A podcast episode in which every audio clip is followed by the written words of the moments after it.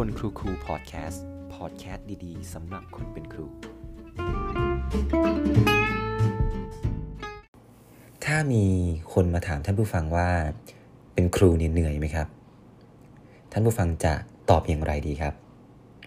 ผมก็คิดว่าน่าจะมีคำตอบในใจสำหรับทุกๆคนนะครับ ก็น่าจะไม่แตกต่างกันมาก นั่นก็คือเหนื่อย แล้วก็เหนื่อยมากด้วย ผมได้เคยพูดถึงชั่วโมงการทำงานนะครับ ของครูที่ประเทศสหรัฐอเมริกา เปรียบเทียบกับครูในประเทศฟินแลนด์ ก็แตกต่างกันอย่างเห็นได้ชัดนะครับ ครูในสหรัฐอเมริกาเนี่ยทำงานประมาณ 1,200 ชั่วโมงต่อปี ซึ่งต่างกับประเทศฟินแลนด์มาก ๆ ที่ทำงานต่อปีเนี่ยอยู่แค่ประมาณ 600 กว่าชั่วโมง จริงๆแล้วเนี่ยครูไทยเองก็ไม่แตกต่างจากครูสหรัฐอเมริกานะครับ ค่อนข้างที่จะเป็นบริบทเดียวกัน ไม่แปลกใจนะครับว่าทำไมคนที่เป็นครูทั้งหลายเนี่ยถึงบ่นว่าเหนื่อยตลอดเวลา ไม่ว่าจะเป็นงานสอน งานเอกสาร และชั่วโมง การสอนที่มากเหลือเกินในแต่ละวันท่านผู้ฟังหลายคนอาจจะคิดนะครับว่าฉันเนี่ยอยากที่จะมีชั่วโมงการทำงานเหมือนกับประเทศฟินแลนด์จังเลย แค่ครึ่งหนึ่งจากปัจจุบัน แต่เราก็ไม่สามารถทำได้นะครับ เพราะว่าด้วยระบบเอ่ยด้วยโครงสร้างต่างๆ นานาเอ่ยทำให้เราจะต้องทำงานหนักอยู่ในปัจจุบันนี้ คราวนี้สิ่งที่เราจะศึกษาจากครูที่ประเทศฟินแลนด์ได้เนี่ยอาจจะไม่ใช่การลดชั่วโมงการทำงาน แต่เป็นการศึกษา mindset หรือว่าความคิดในการทำงานว่าเราควรจะมีแนวคิดอย่างไร ที่จะทำให้ทำงานได้อย่างมีความสุข แล้วก็ไม่หมดไฟในการทำงานง่าย ๆครับ จากหนังสือเล่มนี้นะครับเขาได้บอกเอาไว้นะครับว่า อาชีพที่ทำงานหนักที่สุดในประเทศสหรัฐอเมริกานั่นก็คือพยาบาล และก็รองลงมาเป็นอันดับที่2เนี่ยนั่นก็คือคุณครูแบบเราเนี่ยแหละครับ วันนี้เราจะมาศึกษากันนะครับว่า คนที่ต้องทำงานหนักแบบนี้ ควรมีความคิดหรือว่า mindset อย่างไร ที่จะทำให้ตัวเองรู้สึกมีความสุขมากขึ้นในการทำงานครับ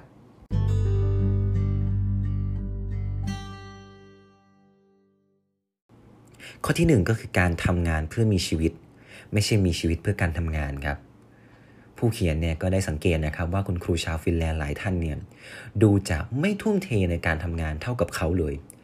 แล้วก็ไม่ได้มีความทุ่มเทมากไปกว่าคุณครูที่ประเทศสหรัฐอเมริกา แต่ผลมันช่างแตกต่างนะครับ ระบบการศึกษาของประเทศฟินแลนด์นั้นดีกว่า ทั้งๆ ที่คุณครูนั้นมีความทุ่มเทที่น้อยกว่า ผู้เขียนก็เลยได้ไปปรึกษากับคุณครูชาวฟินแลนด์ท่านหนึ่งนะครับว่าทำไมดูเหมือนจะไม่ทุ่มเทกับงานเลย เพราะว่าคุณครูที่ประเทศอเมริกาเนี่ยดูเหมือนว่าจะทุ่มเทมากๆ หามรุ่งหามค่ำอดหลับอดนอน บางคนเนี่ยไม่ได้กินข้าวเที่ยงนะครับ เตรียมแผนการสอนในคาบถัดๆไป ครูชาวฟินแลนด์นะครับ ก็ได้สอนกับคุณทิโมธีว่า บนโลกนี้นะครับ แนวคิดในการทำงานเนี่ยมันมีทั้งหมด 2 แบบ แบบแรกก็คือ ถ้าเราชนะจะต้องมีคนแพ้ แบบนี้ครับมันคือการทำงานแบบแข่งขันครับ เวลาเราทำงานเพื่อให้ดีขึ้นเนี่ยมันไม่ใช่การทำงานเพื่อนักเรียนครับ แต่มันคือการทำงานเพื่อแซงหน้าคนอื่น ถ้าฉันชนะจะต้องมีคนแพ้ ถ้าฉันเก่งกว่าจะต้องมีคนที่อ่อนกว่า ซึ่งแนวคิดแบบนี้นะครับ มันจะทำให้เกิดการแข่งขันตลอดเวลา แล้วมันจะหยุดทำงานไม่ได้ สุดท้ายแล้วก็จะเกิดความเครียดอย่างหนัก ซึ่งแน่นอนครับ สุขภาวะของคุณครูเนี่ยก็จะตกต่ำสุขภาพจิตก็จะแย่ลง ประสิทธิภาพงานที่ออกมาก็จะตกต่ำลง ซึ่งครูชาวฟินแลนด์เนี่ยได้ยึดแนวคิดแบบที่ 2 มากกว่านะครับ นั่นก็คือทุกคนสามารถเติบโตได้ครับ ครูชาวฟินแลนด์เนี่ยจะอาศัยการทำงานร่วมกันนะครับ เป็นส่วนใหญ่ มองครูทุกคนเป็นเพื่อน แล้วก็ช่วยกันในการพัฒนา แล้วก็คิดว่าทุกๆ คนสามารถพัฒนาไปพร้อม ๆ กันได้ โดยที่ไม่มีคนแพ้และก็ไม่มีคนชนะ สุดท้ายแล้วแนวคิดนี้นะครับ มันจะทำให้คุณครูเนี่ยไม่เกิดการกดดันในการทำงานที่มากจนเกินไป แล้วก็เกิดการช่วยเหลือกันในการทำงานมีเทคนิคอะไรดีๆเนี่ยก็จะบอกกล่าวเพื่อร่วมงาน ก็ไม่ใช่เป็นการเก็บเอาไว้ เพื่อทำให้ตัวเองรู้สึกว่าฉันเก่งกว่าและฉันชนะผู้อื่น การทำแบบนี้แหละครับ ก็จะทำให้คนภายนอกเนี่ยมองว่าคุณครูดูไม่มีความทุ่มเท แต่เอาจริง ๆ แล้วเขาก็มีความทุ่มเทนะครับ แต่ทุ่มเทในระดับที่พอเหมาะพอควร เพราะการมีชีวิตเพื่อการทำงานเนี่ยมันดูจะเป็นการทำงานที่ทุ่มเทมากจนเกินไป จนทำให้ตัวเองเนี่ยอาจจะเกิดอาการหมดไฟได้ครับ นอกจากนี้นะครับคุณครูชาวฟินแลนด์ท่านนั้นเนี่ยก็ได้สังเกตนะครับว่าที่ประเทศอเมริกาเนี่ยมักจะมีสิ่งที่เรียกว่า master teacher หรือว่าคุณครูต้นแบบ คุณครูชาวฟินแลนด์ท่านนั้นก็รู้สึกว่าการที่มีคุณครูต้นแบบเนี่ยมันเป็นการบ่งบอกนะครับว่าคุณครูท่านนั้นเนี่ยมีความเหนือกว่าผู้อื่น หรือว่ามีอภิสิทธิ์ หรือมีอิทธิพลมากกว่าคนอื่น ซึ่งแน่นอนครับมันคือการแบ่งชนชั้นว่า มีคนที่ชนะและก็มีคนที่แพ้ มีคนที่เก่งกว่า แล้วก็มีคนที่อ่อนกว่า การมองแบบนี้นะครับ คุณครูชาวฟินแลนด์ท่านนั้นก็บอกว่ามันดูที่จะตึงเครียดมากเกินไป ทุกคนใฝ่ฝันที่จะเป็นครูต้นแบบทางทางที่ทุกๆ คนเนี่ยก็มีความสามารถที่เท่าเทียมกัน แล้วก็พัฒนาไปพร้อม ๆ กันได้ ที่ฟินแลนด์เนี่ยก็จะไม่เน้นในเรื่องของครูต้นแบบนะครับ ก็จะเน้นว่าจะก้าวเดินไปพร้อม ๆกัน แล้วก็จะเจริญเติบโตไปพร้อม ๆกัน ในแบบขององค์กรครู การมองว่าการทำงานไม่ใช่การแข่งขันกับผู้อื่นนะครับ มันจะทำให้คุณครูหลาย ๆ ท่านเนี่ยได้พบเจอกับสิ่งที่เรียกว่าภาวะลื่นไหล ภาษาอังกฤษเราใช้คำว่า flow นะครับ ซึ่งถูกนิยามด้วย นักจิตวิทยาเชิงบวกนะครับ นั่นก็คือคุณมิฮารีชิกเซมิไฮนะครับ คุณชิกเซมิไฮเนี่ยได้กล่าวว่าภาวะลื่นไหลเนี่ยเป็นภาวะในการที่เราทำงานงานหนึ่ง ที่เราละทิ้งอัตตาไป ไร้ซึ่งความกดดัน แล้วก็ทำงานนั้นอย่าง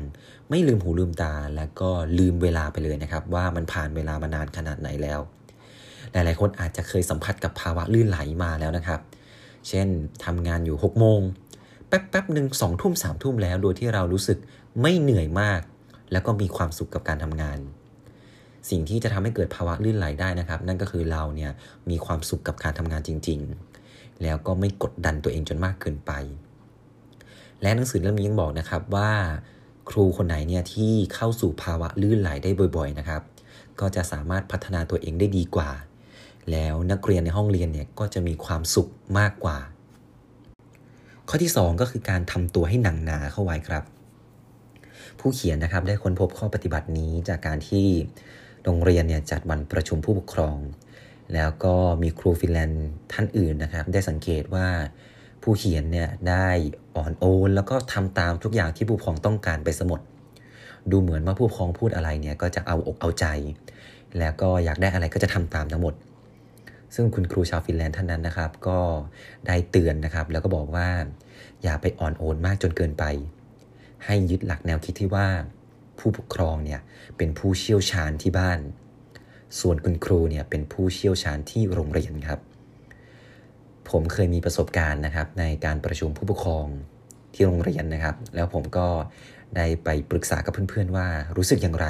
ก่อนที่จะพบผู้ปกครอง หลาย ๆ คนก็มีคำตอบที่ค่อนข้างเหมือนกันนะครับ นั่นก็คือกังวล แล้วก็กลัวว่าเขาจะคอมเพลนอะไรหรือเปล่า แล้วก็จะต้องมานั่งปรับเปลี่ยนการสอนของตัวเอง ให้ตรงกับการคาดหวังของผู้ปกครอง ผมชอบแนวคิดของคนคนหนึ่งนะครับ นั่นก็คือคุณโตซิลิฟู ในการทำร้านอาหารที่ชื่อว่าเนื้อแท้ คุณโตได้บอกไว้ว่า ร้านของผมเนี่ยรสชาติเนี่ยจะติดหวานนะครับ ใครไม่ชอบกินหวานก็ออกไปเลยนะครับ ส่วนใครชอบกินหวานแบบคุณโตเนี่ยก็เข้ามาได้เลย คุณโตมีความคิดว่า คุณโตเนี่ยจะไม่ปรับรสชาติอาหารให้ตรงกับความต้องการของลูกค้ามากจนเกินไป เพราะว่าถ้าสมมติมีคนนึงมาคอมเพนว่าทำไมหวานจังเลย อยากกินเปรี้ยว คนนึงมาคอมเพนว่าทำไมหวานจังเลย อยากกินเค็ม กลายเป็นว่าปรับไปปรับมารสชาติอาหารก็ไม่นิ่ง สุดท้ายแล้วก็สูญเสียความเป็นตัวเอง แล้วก็สูญเสียความเชื่อมั่นในตัวเอง แนวคิดนี้อาจจะดูสุดโต่งเกินไปนะครับสำหรับการเอามาใช้ แต่ผมก็อยากที่จะชี้ให้เห็นว่า เราจะต้องเชื่อมั่นนะครับว่าเราเนี่ยเป็นผู้เชี่ยวชาญทางด้านการสอน แล้วทางฝั่งการสอนเนี่ยเรารับผิดชอบเอง ผู้ปกครองคาดหวังอะไรมาเราปรับเปลี่ยนได้นะครับ เล็กๆ น้อยๆ แต่อย่าสูญเสียความเป็นตัวเองไป เพราะสุดท้ายแล้วถ้าเราปรับไปปรับมาเนี่ยมันก็ไม่มีมาตรฐานในการสอนของตัวเรา และมันก็จะเกิดความกดดันไปมาว่าตกลงแล้วเนี่ยทิศทางการสอนของเราจะเป็นอย่างไรกันแน่ ยึดหลักที่สำคัญเอาไว้นะครับ นั่นก็คือทำตัวให้หนังหนาเข้าไว้ ข้อที่3นะครับนั่นก็คือการร่วมมือกันบนโต๊ะกาแฟครับหลายคนอาจจะมีประสบการณ์เหมือนกับผมนะครับ นั่นก็คือการทำงานอย่างหนักหน่วง ไม่ว่าจะเป็นการเตรียมแผนการสอน การเตรียมแบบฝึกหัด การเตรียมสื่อการสอน ซึ่งโดยภาระงานมันเยอะขนาดนี้นะครับ เราก็ต้องหาเวลาในการทำงานให้ได้เยอะที่สุด หลายครั้งอาจจะทำงานตอนเช้า อาจจะทำงานตอนเย็น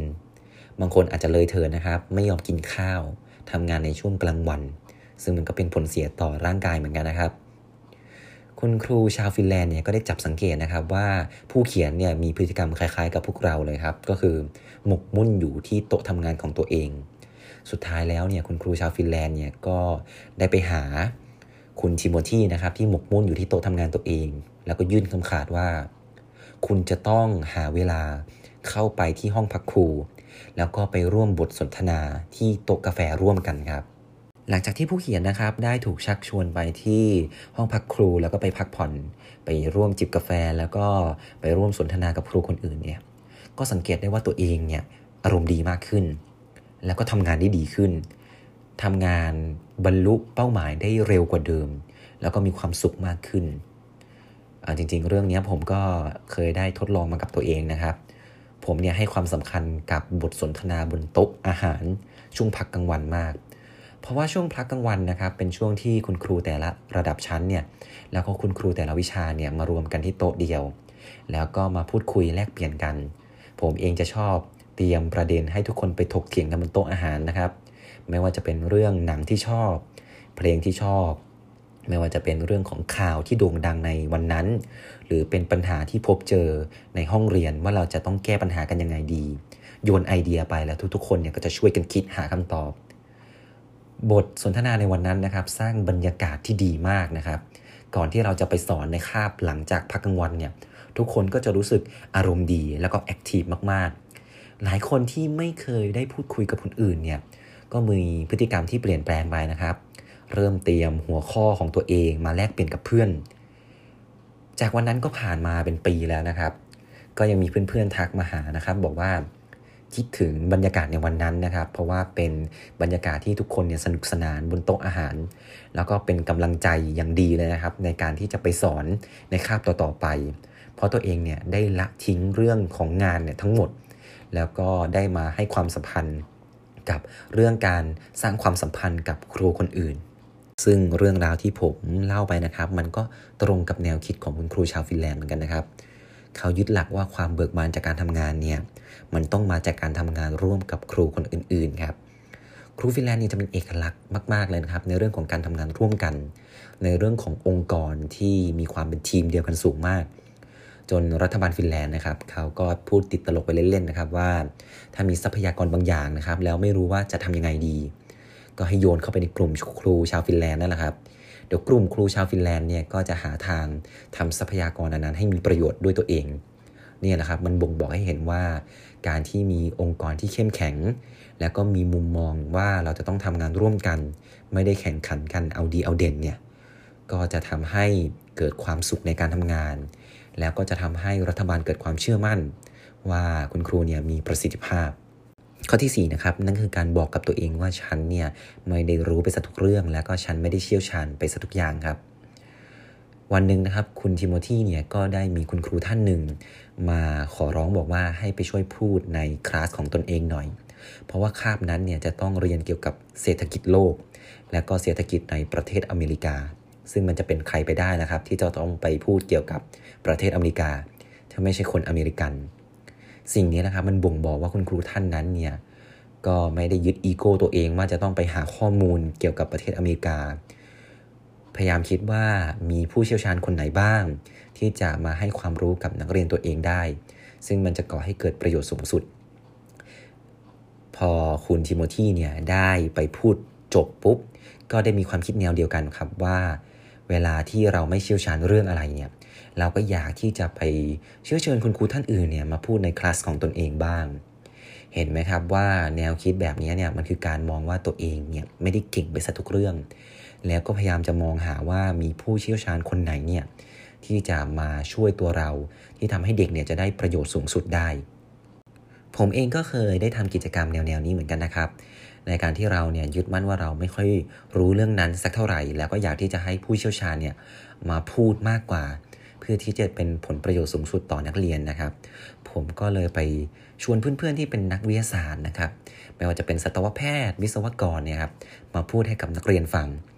ซึ่งการที่จะไปนัดหมายแบบนั้นเนี่ยก็ค่อนข้างยากเหมือนกันนะครับในหนังสือเล่มนี้เนี่ยก็แนะนำว่าจริง ๆ แล้วเนี่ยคุณก็ไม่ควรที่จะไปหาอะไร ไกลๆหรอกครับโอ้โหจะต้องไปเชิญคนนู้นคนนี้มาจากข้างนอกโรงเรียน อันจริงๆถ้าเชิญได้ก็ดีนะครับ แต่ถ้าเชิญไม่ได้เนี่ยก็แค่มองรอบๆตัวครับเอาจริง ๆ คุณครูที่เป็นเพื่อนๆเราเนี่ยหรือเป็นเพื่อนครูในระดับชั้นเนี่ยผมเชื่อว่าเขาก็มีประสบการณ์หรือมีความสามารถ มากพอที่จะเป็นผู้เชี่ยวชาญในเรื่องนั้นเหมือนกันนะครับ ผมเองนะครับก็เคยมีประสบการณ์อยากที่จะจัดกิจกรรมที่เกี่ยวกับโรคโควิด -19 ซึ่งผมเองมีความรู้เกี่ยวกับ วิทยาศาสตร์นะครับในเรื่องของไวรัส ในเรื่องของการโจมตีภูมิคุ้มกัน ในเรื่องของระบบร่างกาย แต่ผมเองเนี่ยก็รู้ตัวนะครับว่าไม่ได้มีความรู้เกี่ยวกับการป้องกันตัวเอง การใช้ชีวิตประจำวัน หรือว่าการเลือกซื้อหน้ากาก หรืออะไรที่เกี่ยวข้องกับสุขภาพมากมายนัก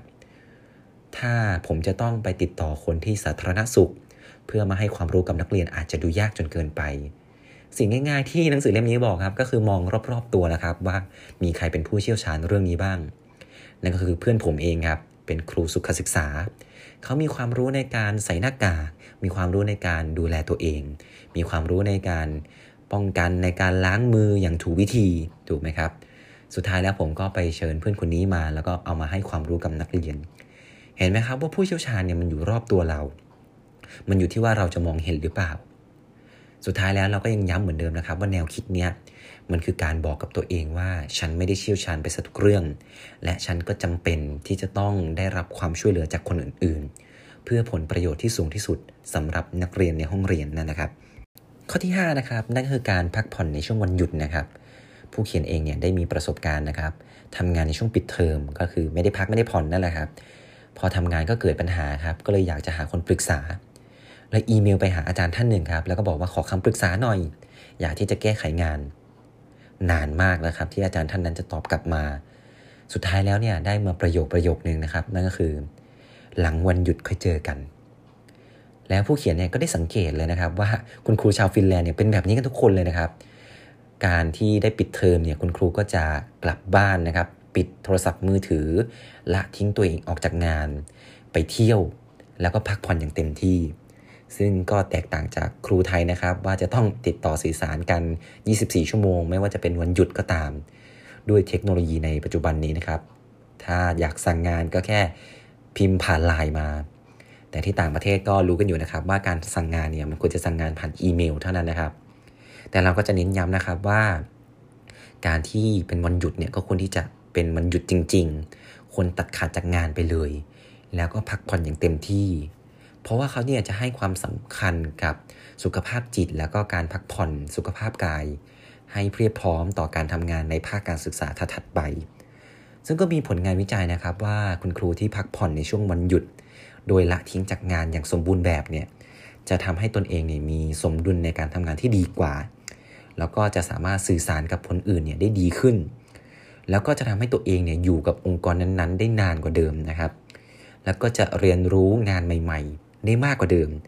นอกจากนั้นผลงานที่ผลิตออกมาเนี่ยก็ยังดีกว่าเดิมด้วยนะครับ นี่ก็เป็นอีกเคล็ดลับหนึ่งนะครับ ที่จะทำให้เราเนี่ยมีไฟในการทำงาน แล้วก็ไม่หมดไฟไปซะก่อนครับ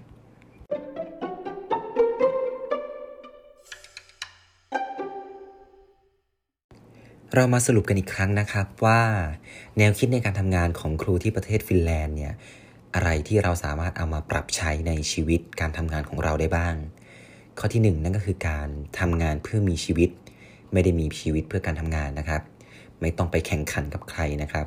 คิดว่าทุกๆ คนเนี่ยสามารถพัฒนาตัวเองไปพร้อมๆกันได้ ข้อที่ 2 นั่นก็คือทำตัวให้หนังหนาเข้าไว้นะครับ เชื่อมั่นในตัวเอง คิดว่าตัวเองเป็นผู้เชี่ยวชาญที่โรงเรียน ไม่ปรับเปลี่ยนหรือว่าไข้เขวต่อการคอมเพลนของผู้ปกครองจนมากเกินไป ข้อที่ 3 นั่นคือการร่วมมือกันบนโต๊ะกาแฟนะครับ พูดคุยกับครูท่านอื่น ๆ บ้าง แลกเปลี่ยนประสบการณ์กันทำให้เกิดความเบิกบานในการทำงานมากขึ้น นอกจากนี้ก็ยังเน้นย้ำกับตัวเองนะครับ ในข้อที่ 4 ว่าตัวเองเนี่ยเป็นผู้ที่ไม่ได้เชี่ยวชาญไปซะทุกเรื่องนะครับ บางเรื่องเนี่ยก็ต้องขอความช่วยเหลือจากอาจารย์ท่านอื่น ๆ บ้าง แล้วข้อสุดท้ายนั่นคือการพักผ่อนให้เพียงพอนะครับ เพราะว่าสุขภาพจิตแล้วก็สุขภาพกายเนี่ยมันก็เป็นสิ่งสำคัญนะครับ ครูเองก็เป็นมนุษย์เหมือนกัน มีเหนื่อยมีล้า พักผ่อนบ้างนะครับละทิ้งตัวเองจากงานเนี่ยครับก็คือเคล็ดลับ 5 ข้อ ที่จะทำให้ตัวเองเนี่ยทำงานอย่างมีความสุขก็จบกันไปแล้วนะครับสำหรับซีรีส์ในเรื่องแรกนะครับ นั่นก็คือ Teach Like Finland ของคุณทิโมธีดีวอล์กเกอร์นะครับ ผมเลือกหนังสือเล่มนี้มาเนี่ยเพราะผมรู้สึกว่ามันทำให้คุณครูหลาย ๆ คนเนี่ยได้เปลี่ยนมุมมองในการทำงาน จากการที่จะต้องแข่งขันกันทำผลงาน ชิงดีชิงเด่นกัน แล้วก็ทำงานอย่างโดดเดี่ยวทำให้เกิดความกดดันต่าง ๆ นานามากมายนะครับ หันกลับมามองบ้างนะครับว่าตัวเราเองแล้วก็ตัวนักเรียนเนี่ยก็เป็นมนุษย์ มีความล้ามีความเหนื่อย มีความท้อแท้ แล้วก็มีความกดดัน ผม ก็อยากให้ทุกๆคนนะครับลองเอาเทคนิคต่างๆ ไปปรับใช้ในห้องเรียนของทุกๆขั้น แล้วก็อยากให้หันกลับมามองในเรื่องความสุขในห้องเรียนบ้าง ก็ขอให้ห้องเรียนของทุกๆ คนมีความสุขนะครับ แล้วเราลองมาดูกันว่าหนังสือเล่มหน้าที่ผมจะเอามาเล่าให้ฟังเนี่ยมีชื่อเรื่องว่าอะไรสำหรับ EP นี้ขอลาไปก่อนนะครับ สวัสดีครับ